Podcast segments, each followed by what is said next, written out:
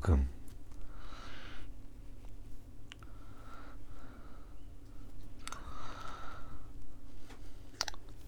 So we should begin with picking up with a new earth where we left off.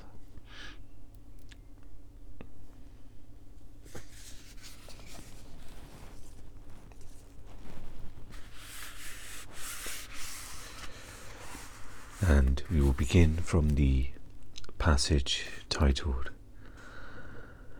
Allowing the Diminishment of the Ego.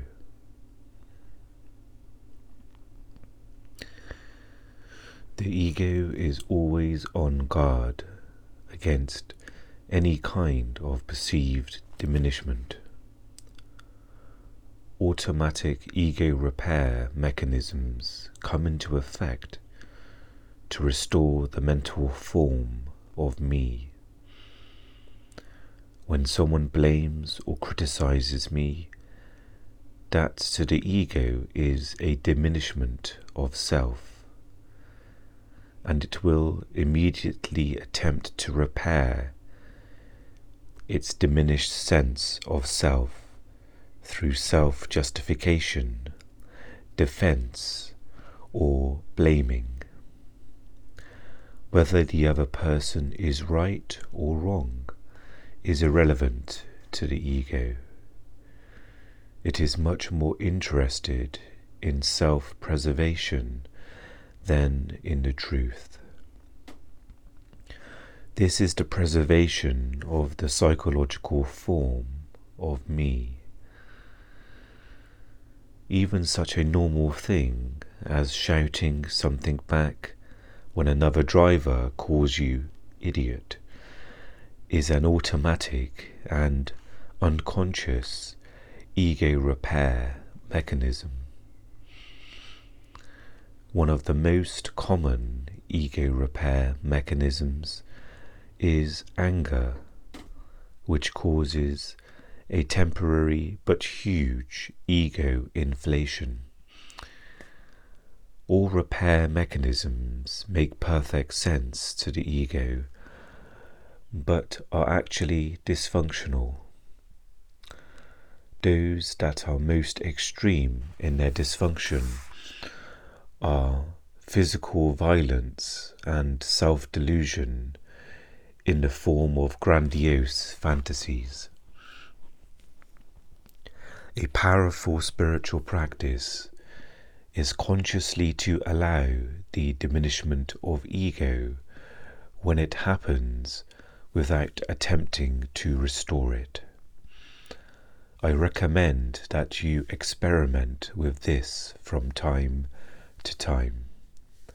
For example, when someone criticizes you, blames you, or calls you names, Instead of immediately retaliating or defending yourself, do nothing.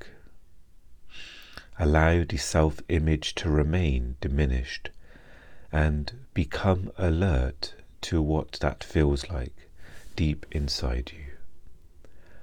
For a few seconds, it may feel uncomfortable, as if you had shrunk in size. Then you may sense an inner spaciousness that feels intensely alive. You haven't been diminished at all. In fact, you have expanded.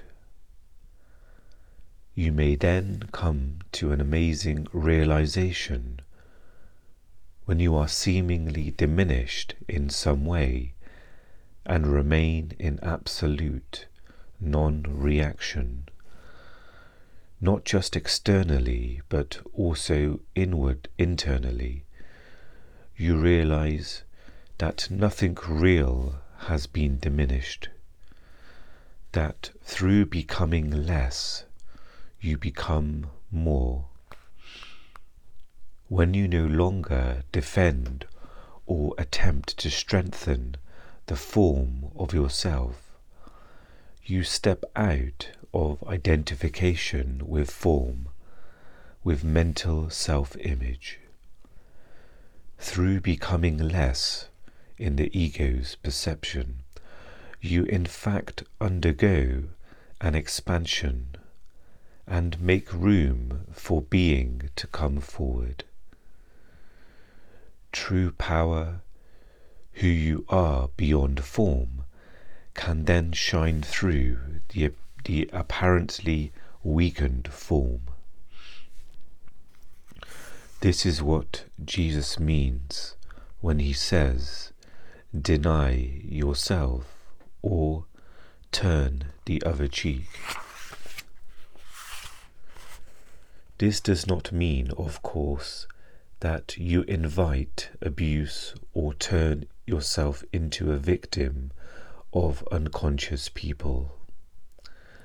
Sometimes a situation may demand that you tell someone to back off in no uncertain terms.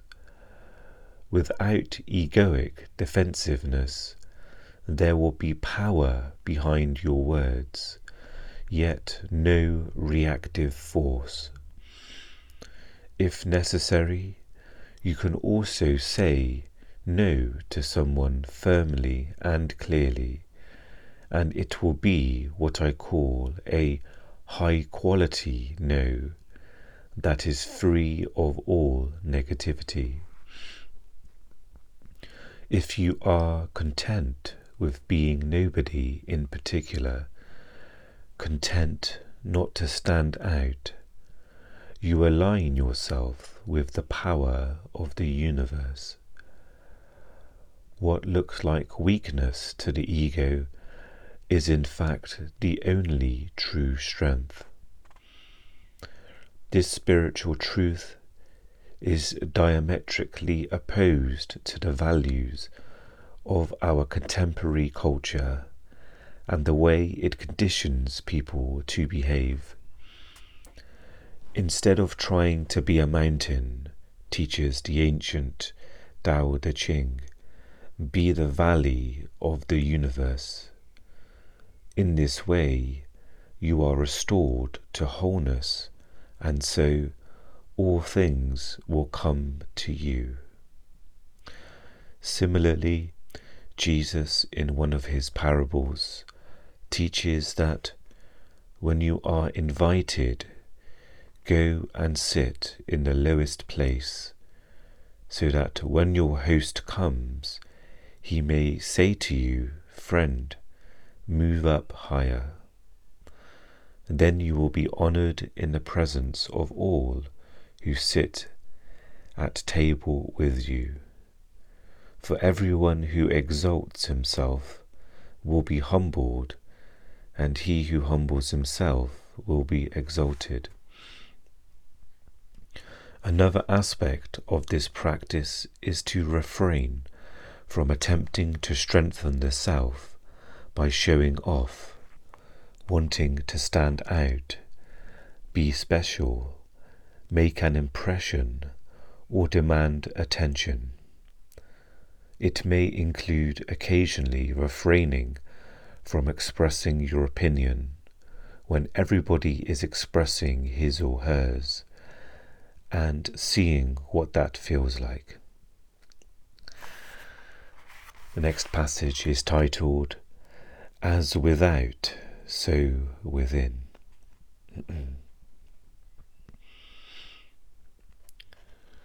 When you look up at the clear sky at night, you may easily realize a truth at once. you may easily realize a truth at once utterly simple and extraordinarily profound. What is that you see? The moon, planets, stars, the luminous band of the Milky Way, perhaps a comet or even the, na- the neighboring Andromeda galaxy, two million light years away. Yes, but if you simplify even more, what do you see? objects, objects floating in space. So, what does the universe consist of? Objects and space. If you don't become speechless when looking out into space on a clear night, you are not really looking, not aware of the totality of what is there. You are probably only looking at the objects and perhaps seeking to name them. If you have ever experienced a sense of awe when looking into space, perhaps even felt a deep reverence in the face of this incomprehensible mystery, it means you must have relinquished for a moment your desire to explain and label, and have become aware not only of the objects in space, but of the infinite depth of space itself you must have become still enough inside to notice the vastness in which these countless worlds exist. The feeling of awe is not derived from the fact that there are billions of worlds out there, but the depth that contains them all. You cannot see space, of course, nor can you hear, touch, taste, or smell it. So, how do you even know it exists? This logical sounding question already contains a fundamental error. The essence of space is no thingness, so it doesn't exist in the normal sense of the word. Only things forms exist. Even calling it space can be misleading because by naming it, you make it into an object. Let us put it like this there is something within you that has an affinity with space. That is why you can be aware of it. Aware of it that's not not totally true either because how can you be aware of space if there is nothing there to be aware of? The answer is both simple and profound. When you are aware of space you are not really aware of anything except awareness itself. The inner space of consciousness. Through you, the universe is becoming aware of itself. When the eye finds nothing to see, that no thingness is perceived as space. When the ear finds nothing to hear, that no thingness is perceived as stillness when the senses which are designed to perceive form meet an absence of form, the formless consciousness that lies behind perception and makes all perception, all experience possible, is no longer obscured by form. When you contemplate the unfathomable depth of space, or listen to the silence in the early hours just before sunrise. Something within you resonates with it, as if in recognition. You then sense the vast depth of space as your own depth, and you know that precious stillness that has no form to be more deeply who you are than any of the things that make up the content of your life. The Upanishads, the ancient scriptures of India, point to the same truth with these words What cannot be seen with the eye, but that whereby the eye can see? Know that alone to be Brahman, the spirit, and not what people here adore. What cannot be heard with the ear, but that whereby the ear can hear, know that alone to be Brahman, the spirit, and not what people here adore. What cannot be thought with the mind, but that whereby the mind can think, know that alone to be Brahman, the spirit, and not what people here adore. God, the scripture is saying, is formless consciousness and the essence of who you are. Everything else is form, is what people here adore. The twofold reality of the universe, which consists of things and space, thingness and no thingness, is also your own. A sane, balanced, and fruitful human life is a dance between the two dimensions that make up reality form and space. Most people are so identified with the dimension of form, with sense perceptions, thoughts, and emotion that the vital hidden half is missing from their lives. Their identification with form keeps them trapped in ego. What you see, hear, feel, touch, or think about is only one half of reality, so to speak. It is form. In the teaching of Jesus, it is simply called the world, and the other dimension is the kingdom of heaven or eternal life. Just as space enables all things to exist, and just as without silence there could be no sound, you would not exist without the vital formless dimension that is the essence of who you are. We could say God if the word had not been so misused. I prefer to call it being. Being is prior to existence. Existence is form, content, what happens. Existence is the foreground of life being is the background, as it were.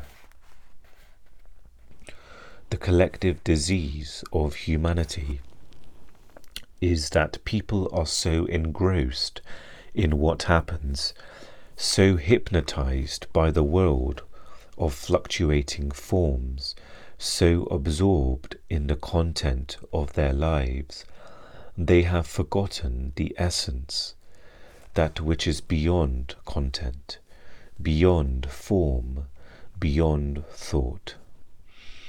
They are so consumed by time that they have forgotten eternity, which is their origin, their home, their destiny. Eternity is the living reality of who you are. Some years ago, when visiting China, I came upon a stupa on a mountain top near Guilin. It had writing embossed in gold on it, and I asked my Chinese host what it meant. It means Buddha, he said. Why are there two characters rather than one? I asked. One, he explained, means man. The other means no. And the two together means Buddha. I stood there in awe.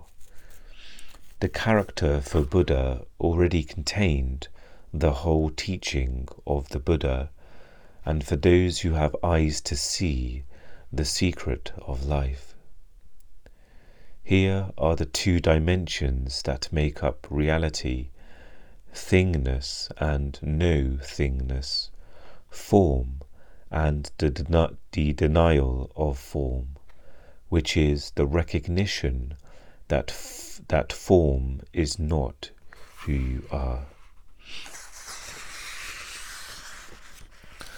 So this is a good place to, to pause the reading until the next episode. We have come to the end of chapter 7 and uh, we will begin chapter 8 in the in the following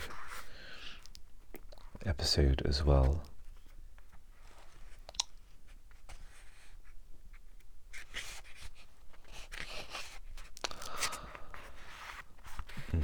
So perhaps a moment to reflect what has been read and absorbed and and to remind ourselves that again it's not it's not to be remembered the words but what it's pointing to.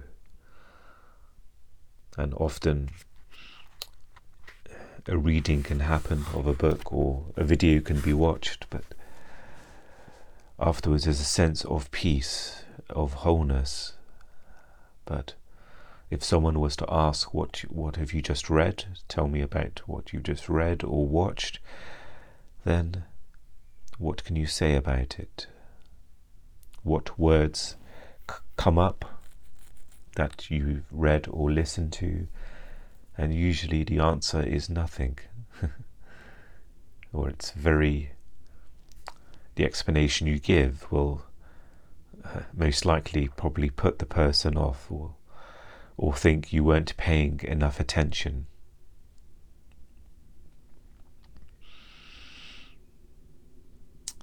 Perhaps that's one sign of spacious writing or spacious speaking in the sense that what you've heard is not something that can be kept inside of you in terms of the words, the sounds, but but this, but what it's pointing to.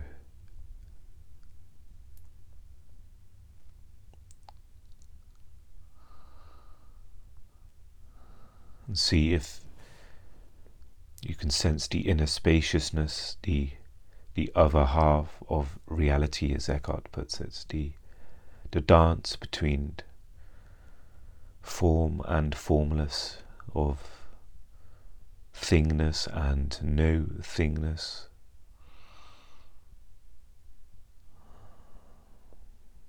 See if you can sense the the being in the background in this moment, the the being where everything exists within.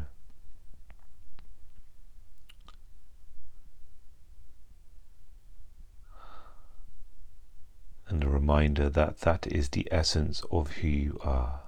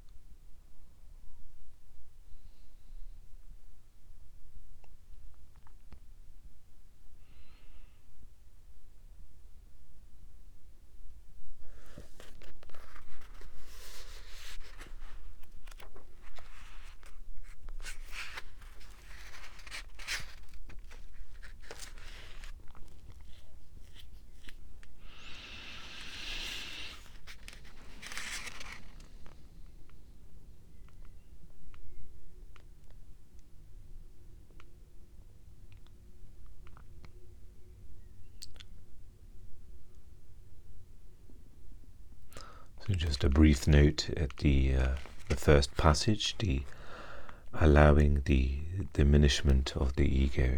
Uh,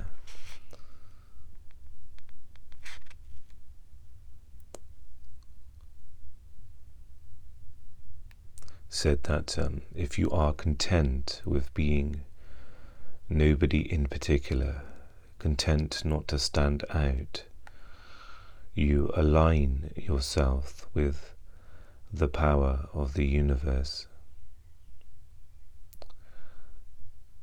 That just stood out to me as just just scanning over the passage.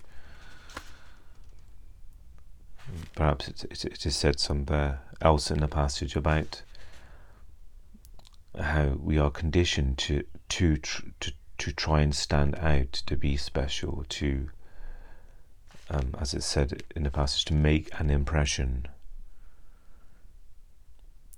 It's in our it's in our conditioning, the environments we have been raised in that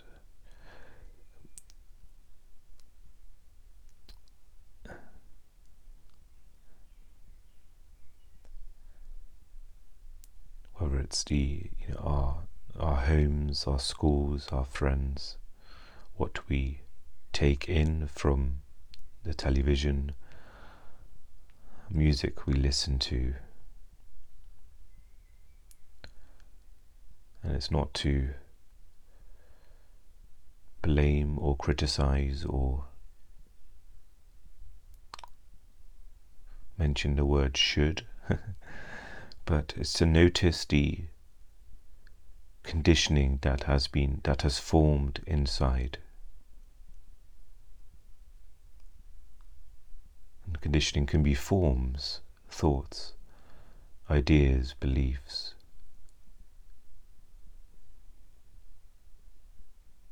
Quite often they resemble about being important, to stand out.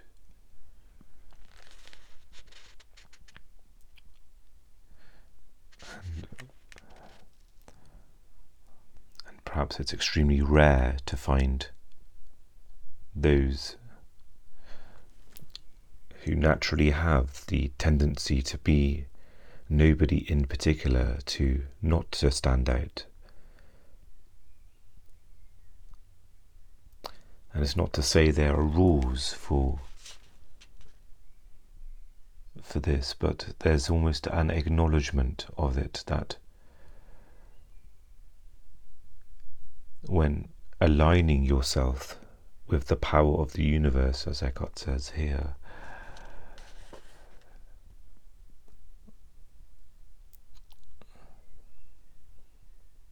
You'll notice there are certain qualities. There are certain things that you you automatically shed.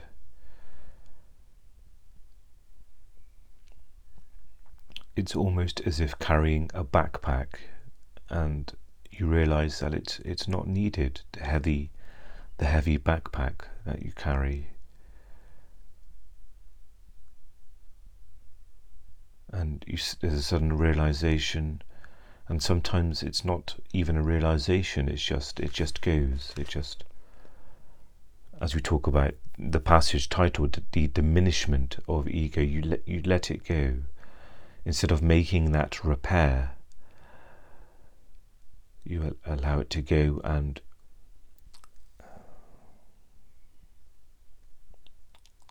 and perhaps you can call that grace in some ways.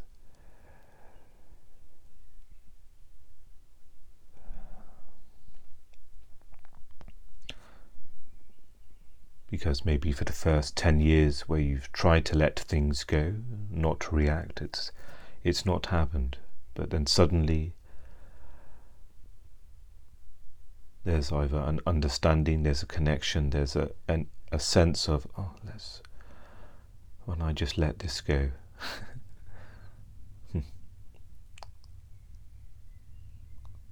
of course with these pointers we're reading it's it of course speeds it speeds everything up now there's a almost I can imagine there's a huge spotlight on the interactions we have, or there's a sense of negative energy coming towards us with either someone calling us a name or blame, then perhaps there is the the awareness of not reacting. And as Eckhart says, that this does not mean, of course, that you invite abuse or turn yourself into a victim of unconscious people. But there will be no defensiveness there, no egoic defensiveness. So you may say a stern word, you may have to set a boundary to protect oneself physically or emotionally, but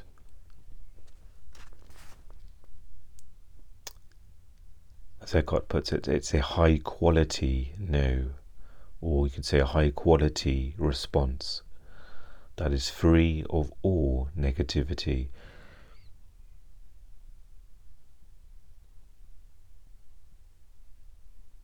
and high quality, meaning that there's a sense of alignment with the words you are saying. There's an, a powerful energy. If it was a egoic response or egoic egoic reaction, that's what that would be. Egoic reaction, you could sense it. It won't have that same that same aligned energy. The energy almost would be spread out and fragmented or narrowed if you look at the ego, egoic energy, it's trapped energy. So instead of having the the vastness, the spaceness, the, uh, when you are aligned with the universe, there's something more more to the words you are saying. There is the that that powerful energy coming through of alignment instead of an egoic reaction, which often you can spot once you've had, once this awareness has matured, you can sense when somebody is reacting in their ego.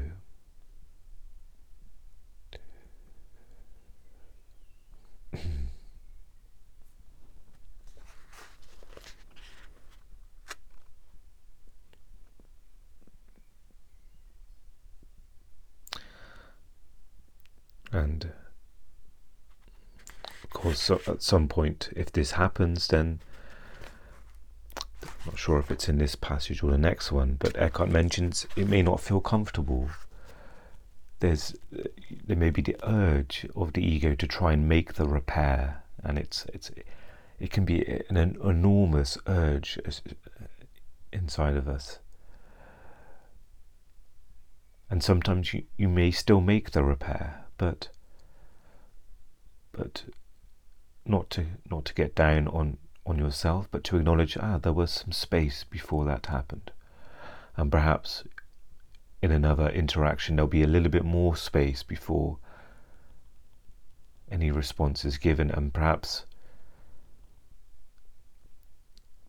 next time there would just be space what is there to say to another ego, egoic energy? There's not much that can be said. This may be this may be acknowledged with enough space inside in that moment. And the egoic reaction to respond in that way it won't taste very nice. You'll almost be aware of what it feels like to to react in this way within the mind, the body, the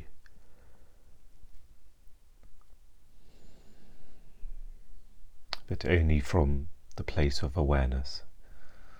Otherwise, it will be automatic. You'll be in the middle of the argument without realizing that one has started. and it can be like this. Okay, well, thank you for joining me for this episode. I I wish you well, and I will see you back for, for chapter 8, which is titled The Discovery of Inner Space. Take care.